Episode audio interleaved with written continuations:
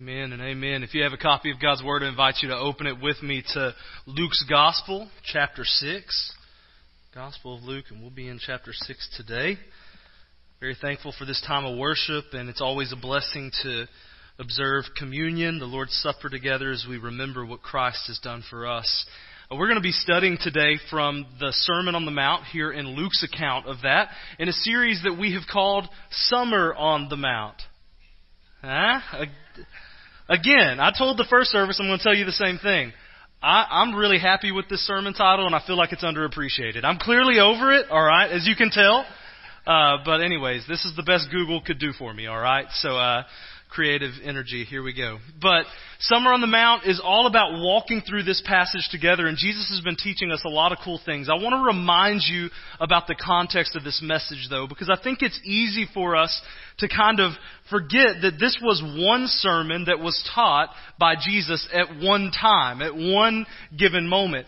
Of course, we've been taking it section by section, right? So uh, Jesus didn't say, all right, that's all I have to say about that. Come back next week. No, Jesus preached all of this at once. So I think sometimes we could almost just think Jesus is scatter shooting here and just hitting random topics, but this is not random. Rather, this is a sermon preached by Jesus himself that is building on itself. So we can't forget what we've already talked about as we move into kind of a different topic today. So before we hit the text today, I want to refresh your memory from last week. We talked about love. And if you think, wow, that sounds really cool, Here's the reality. It sounds really good until the difficult left turn where we realize Jesus was talking about love for your enemies.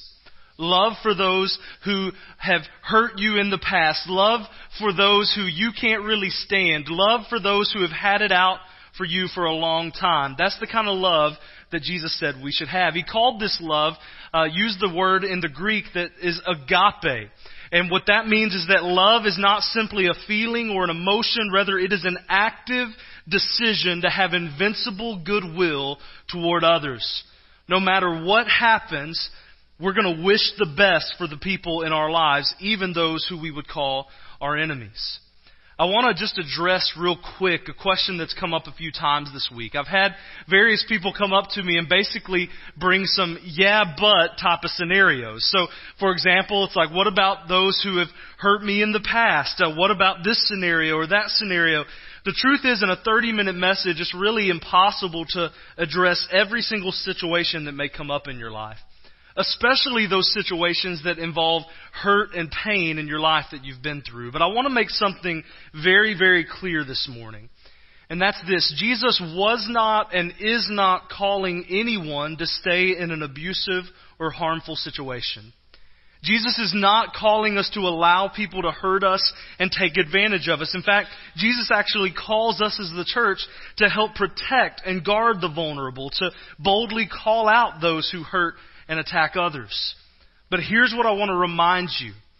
Even as you get safe distance from someone who has hurt you, even as you don't give to that person who you would be enabling, even as you struggle through awkward seasons of relationships where pain has been a reality, the call is to still have this agape love, to have invincible goodwill towards these people in our lives.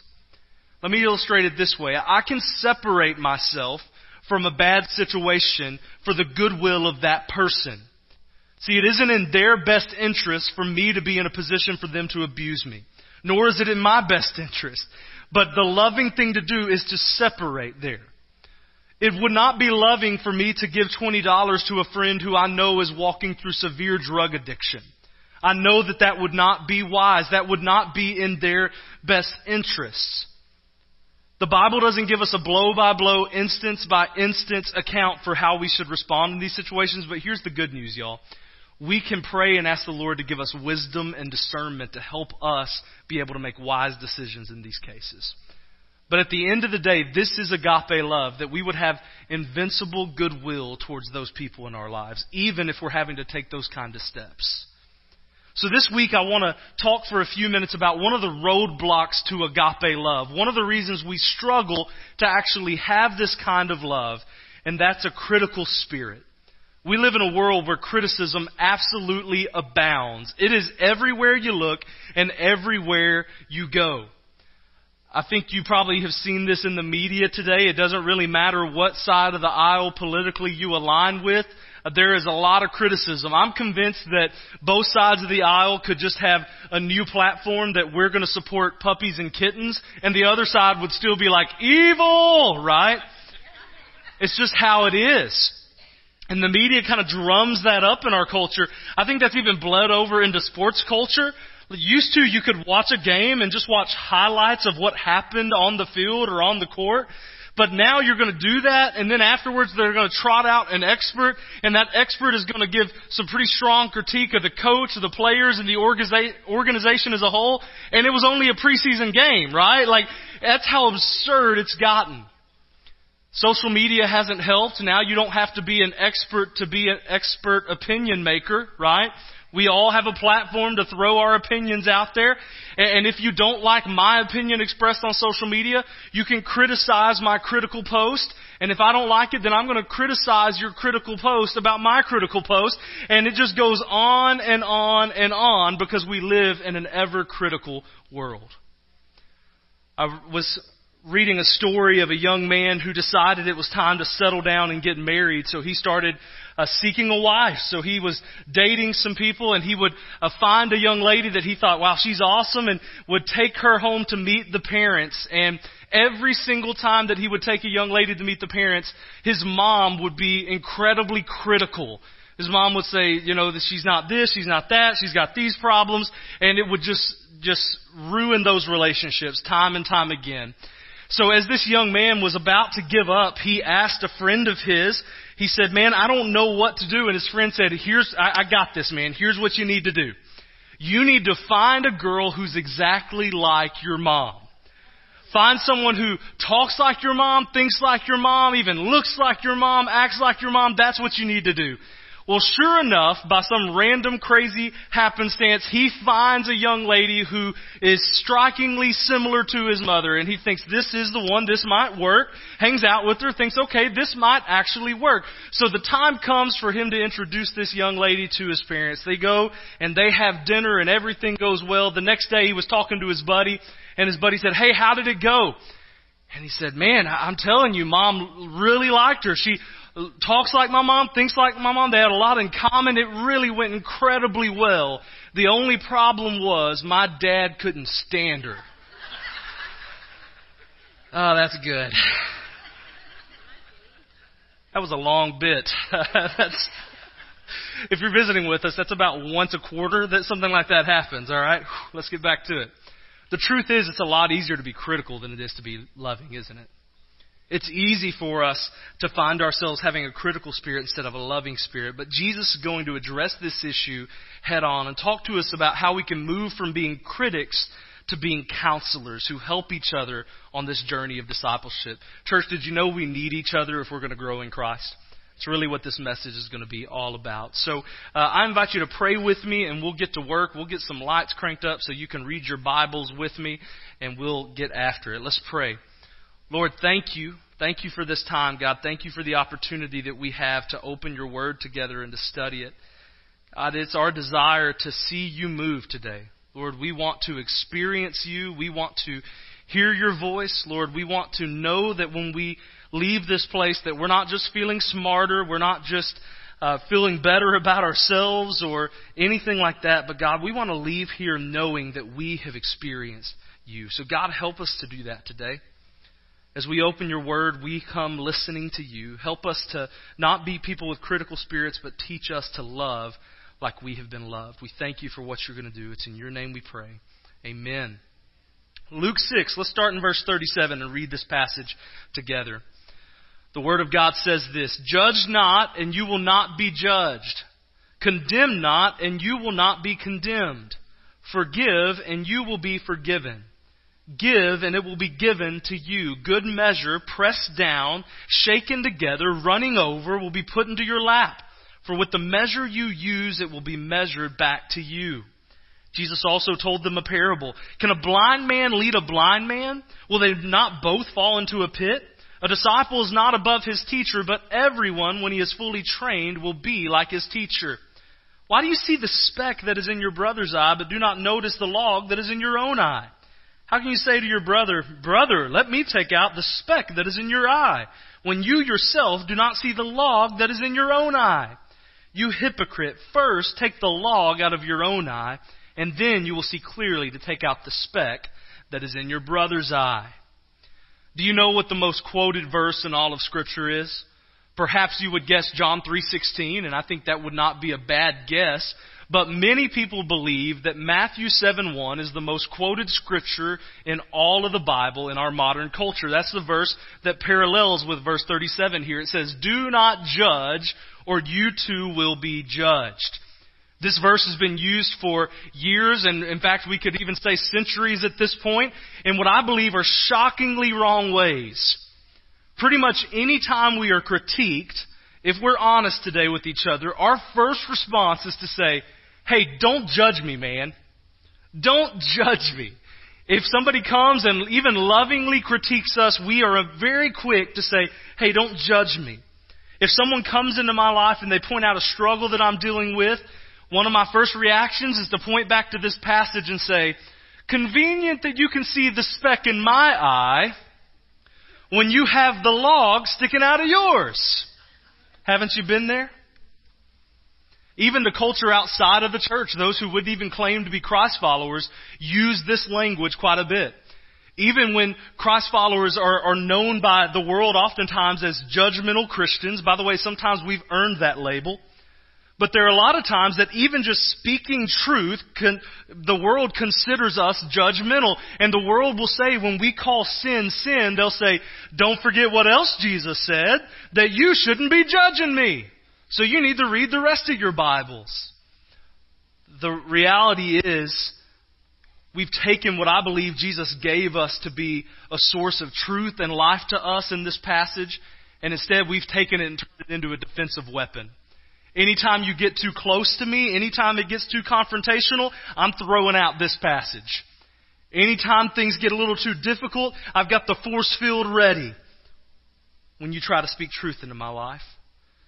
But Jesus is not saying that we're never allowed to speak the truth or that we're not allowed to call sin what it is. In fact, when we read the Bible, we see a very clear call to call out sin, especially from within the church.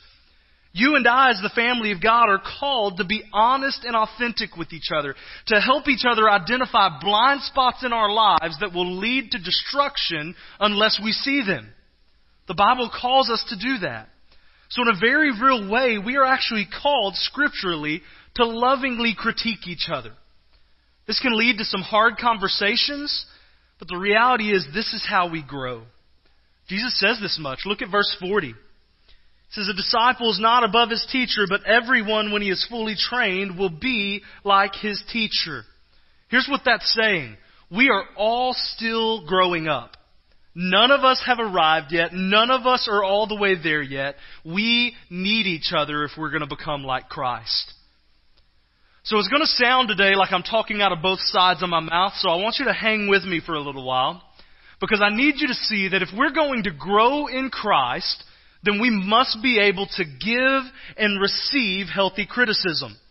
This is a scriptural principle that Jesus points out here and all of scripture really speaks to.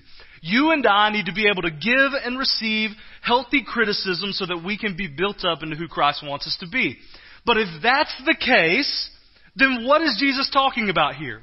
Because Jesus doesn't mess around, does he? He says, hey, quit judging people. Clean yourself up. Mind your own business before you get in other people's business, right? He's very direct. I believe what Jesus is talking about here is a critical spirit that is void of the agape love that he taught us about last week.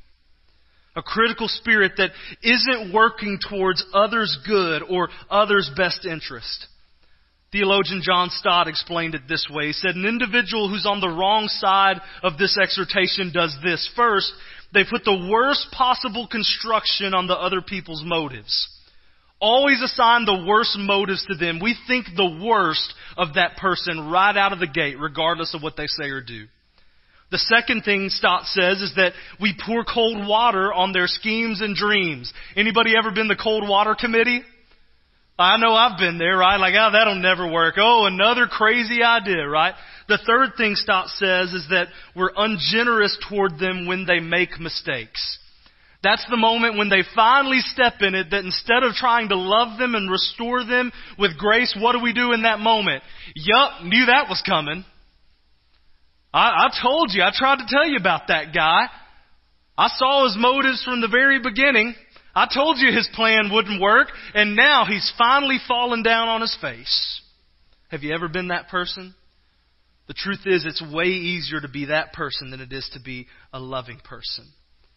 The default setting of our flesh is to be critical of others, but Jesus told us last week that we need to make the active, intentional decision to love others. And that means working to change these critical spirits that come standard in all humans. Notice again in the text, this is not a suggestion. This is a command from Jesus. You'll see here in the text, though, this reciprocal effect. Yes, I just used the word reciprocal. I'm really proud of that, okay?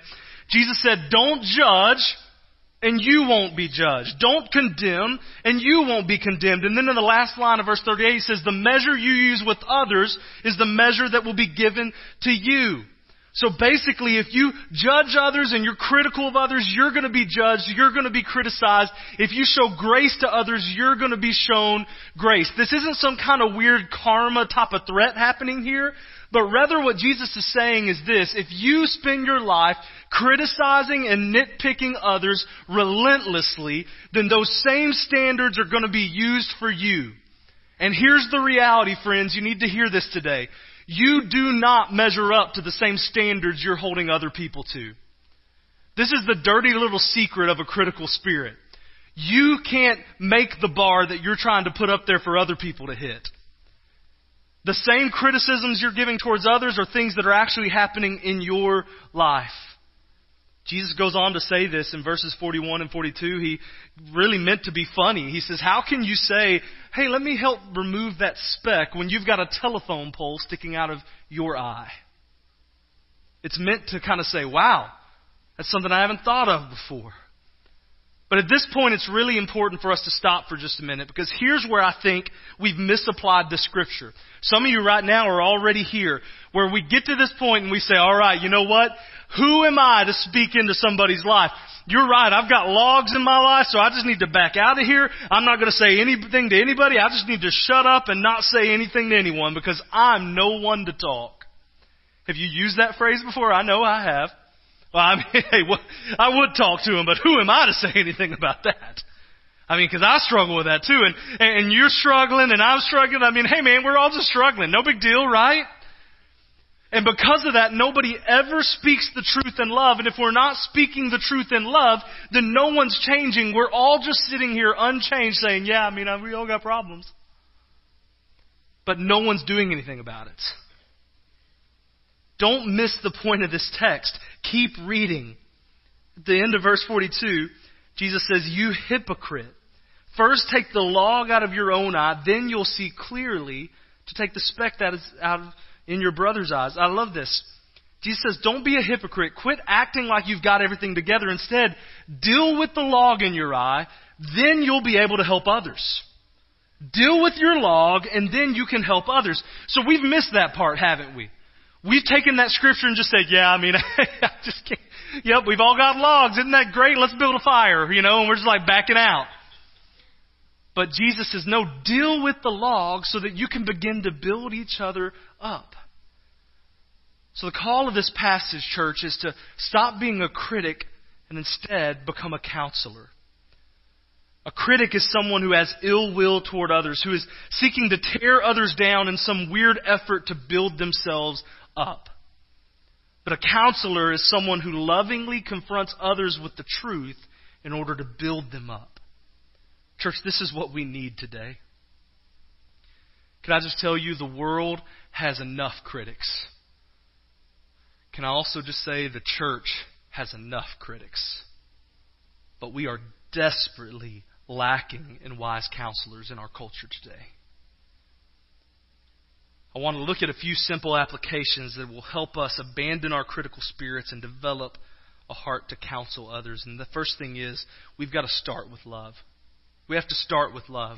If we're going to be able to counsel and critique others in a way that leads to real change, it starts with really loving people. Now, listen, I don't want to exhaust this because we spent a great deal of time on this last week. If you missed it, I would encourage you just to hop on the website and you can catch that sermon in its entirety.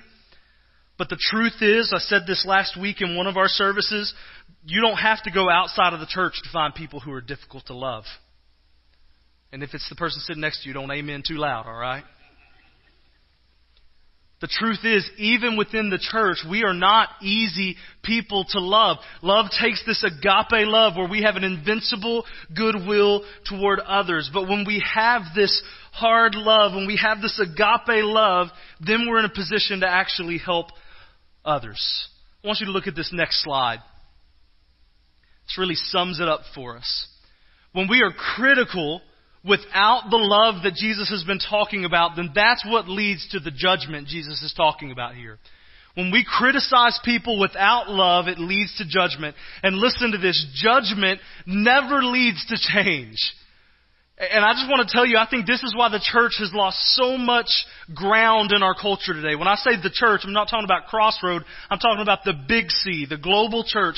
We've lost so much ground in our culture today because we have been critical, even when we've been right, even when we've correctly identified sin as sin, even when we've correctly called out those who are walking in evil ways, when we've done it without love, all we've done is judged people in such a way that pushes them away instead of bringing them here where we can show them the love of Christ. The church has done this today, and it's so easy for us to do that even with each other. Think about this. Have you ever felt judged, and because you felt judged, you ended up changing everything in your life for the good? No, when you feel judged, like the natural reaction, like you're going to a tattoo parlor to get only God can judge me tatted on you, right? Like, maybe not, but mentally you go there. By the way, that's always my favorite tattoo. I'm like, he will, but anyways, um, just, just saying. But we think like, man, uh, here's what happens. Two things I think. When I feel judged and when you feel judged, there are two reactions that we tend to have, and both of them are bad for us and bad for the people that end up in this position. When we're judged, we either shut down or we double down. When you and I are judged, we shut down, we, we just cower down and say, man, I'm never going to do this, man, I can't believe this, they're right, I'm a total failure. Or on the other side, we double down. We say, oh, you think I'm sinning now, just wait. Haven't you seen this in the lives of people around you? When they have felt judged, how it has hurt them and isolated them and made them withdraw? And yet there are others who have just turned it up, the rebellion to 10 and ripped the knob off, right? When we live that kind of life, this is what happens. When we feel judged, we either shut down or double down, and neither of those are good for us. Both of those hurt us. But look at this second equation, if you will. I'm not a mathematician. I'm like, what is that thing up there? There's some signs and stuff on it. When we love people well and start with love, then we are able to give wise counsel instead of criticism. We have a heart for them. Because we have a heart for them, we're able to give them godly wisdom, and that leads to them being built up, which leads to actual change. When we start with love, real impact is possible, real change is possible. Have you ever seen this happen in your life? A few years ago, I was pastoring a, church that had grown significantly. We didn't have anybody on vocational staff except for me, and I was just in above my head, and I'll just be honest, I was not in a good place. We had some lay leaders who were very faithful, some elders and deacons, and I'm thankful for them. But my only correspondence with them was text messaging and our occasional meetings. And because I was just such, in such a bad way, I basically have become incredibly whiny and annoying, right? Like every time we talk, it's like, everything's terrible, right? It's like I'm drowning, like, somebody throw me a raft out here, you know, it's just like not a good, healthy situation. One day, one of the elders there at the church sent me a text message that if I threw it up here on the screen right now, you would probably think that is a very harsh and judgmental message. But you know what? He started with love. I knew he loved me. In fact, even in the text message, he said, Hey man, I want to tell you that I love you and I'm thankful that you're here. But that's always a bad sign, right? like, oh, here we go. But basically, some hard, direct truth that confronted me and hit me right where I was at. So, how do you think I responded in that moment? I said, Lord, I receive this word. I know this is from you, and I humbly receive what must be. No! I, my immediate reaction was like, uh, all right, log boy, convenient for you to be able to see the speck in my eye. Oh, you want to talk about it? I got a text I can send to you, man. But it didn't take very long for me to realize that he was right. And I knew that he started with love. And because he started with love, I knew that it came from a healthy place. And guess what? I was built up because of that direct confrontation. And our church was built up because of that moment. The reality is, if we're going to become wise counselors instead of critics, we have to start from a place of love. Do you love people enough to speak the truth to them? The second thing I think is harder. If we're going to be wise counselors, we have to humble ourselves. Humble yourself. Some of you are like, I already love everybody. Okay, you're prideful, so this point's for you. You ready? that got some of you. you were just sitting there thinking of your friends who should have showed up for this message, that unloving neighbor of yours, right? But we have to humble ourselves. How do we do that? We start by establishing a rhythm of repentance in our lives. We need to establish a rhythm of repentance in our lives. This is what Jesus is talking about in this passage. He said earlier at the beginning of it, he said, the blind can't lead the blind. Like, what good is that going to do? If blind are leading the blind, they're both going to fall into the pit. It's not going to end well. So the call is to get the log out of your eye so that you can help others. But to get the log out of your eye requires humility. We have to stop and admit that we have our own stuff to deal with. That's hard for us to do, isn't it? Humility is required if we're going to become wise counselors because here's the thing dealing with your log means probably having brothers and sisters who lovingly point them out to you. Because let's get real. I'm super good at identifying sin in your life. I'm really good at it. Like I could write a book for some of you, right? But I'm not so good at identifying sin in my own life. Don't you know that feeling? It's easier to see struggles of others than it is to see them in ourselves. Yet, what Jesus calls us to do is to have godly friends, to have real accountability, to have people in our lives that can speak the truth to us. Why? Because if we're not careful, we all just start pretending everything's okay. That's what Jesus is calling out here. He says, You hypocrite. If you have a church background, you know that word hypocrite comes from a Greek word that means actor. Jesus is saying, quit acting like everything is okay when you've got a log in your eye.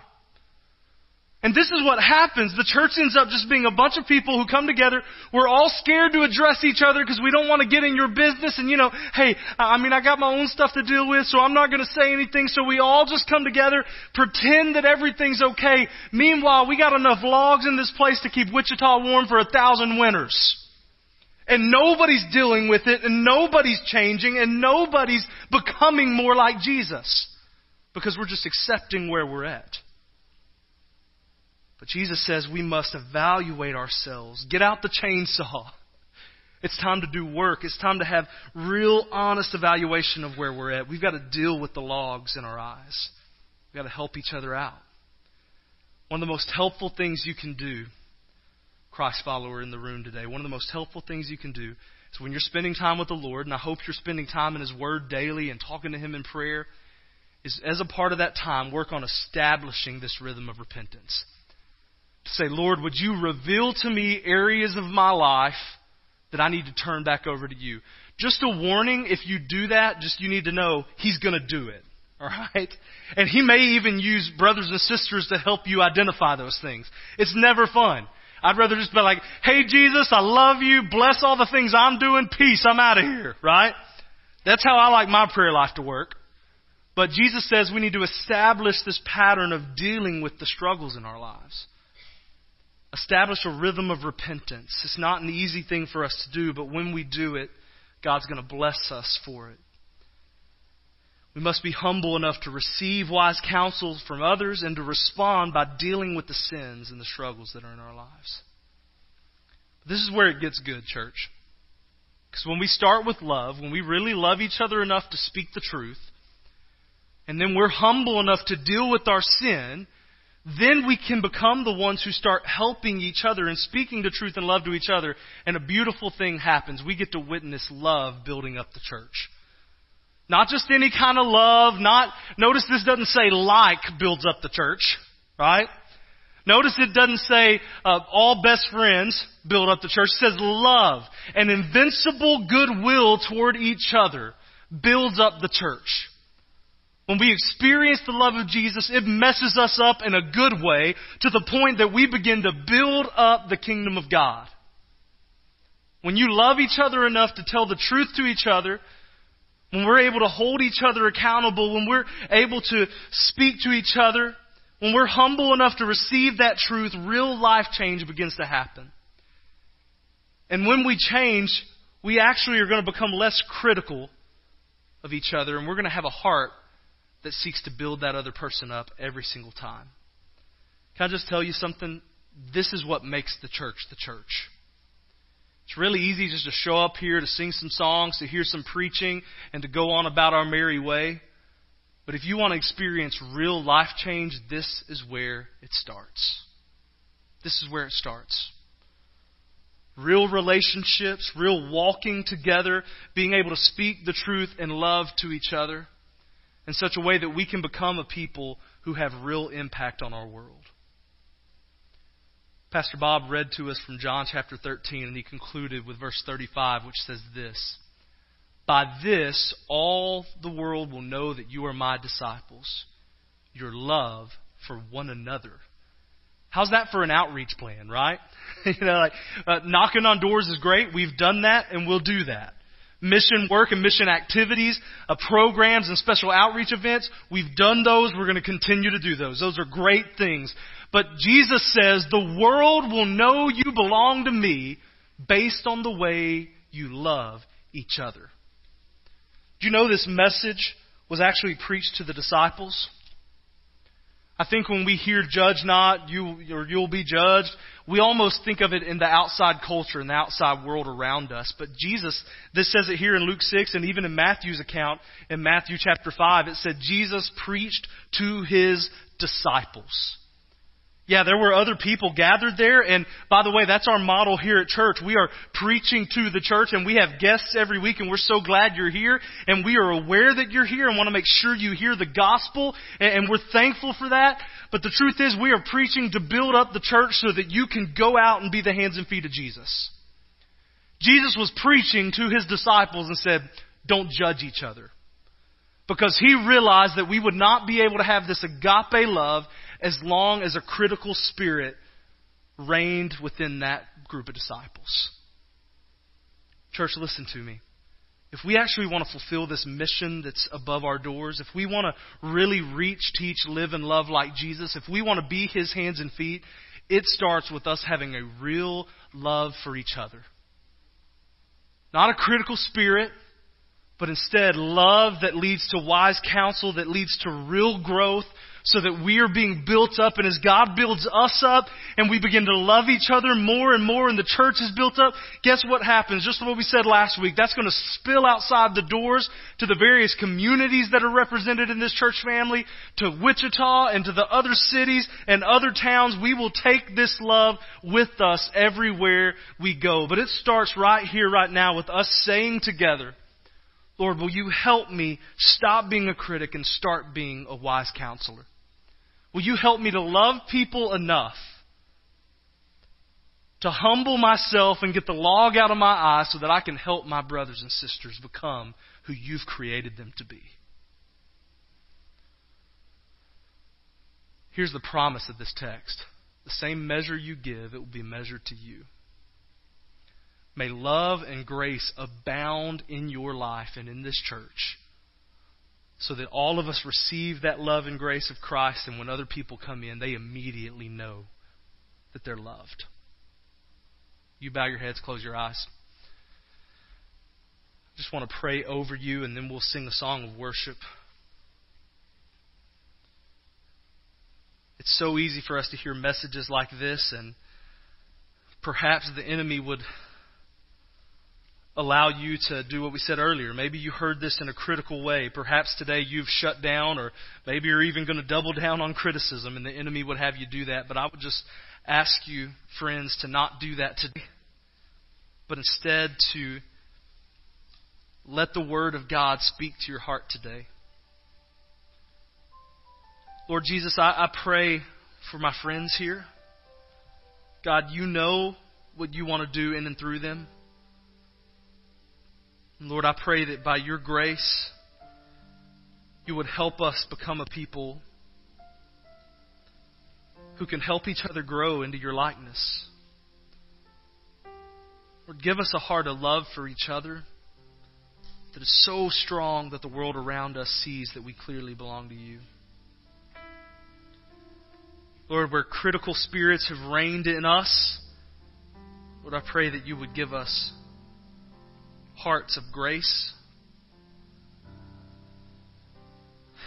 Lord, I, just in this moment, I'm reminded that oftentimes our critical spirits are reserved even the most oftentimes for ourselves. That often we, we judge ourselves harshly. We are hard on ourselves when you would say that you have love and grace available for us. Lord, may we experience that love and grace in a real way. We thank you for dying on the cross for our sins so that we could have life. Lord, would we know that love today, and because we know and experience that love, that would it change the way we interact with each other and with the world around us? God, we just want to be shaped by you. Lord, I thank you for what you're going to do. Help us to reach, teach, live, and love like you've loved us.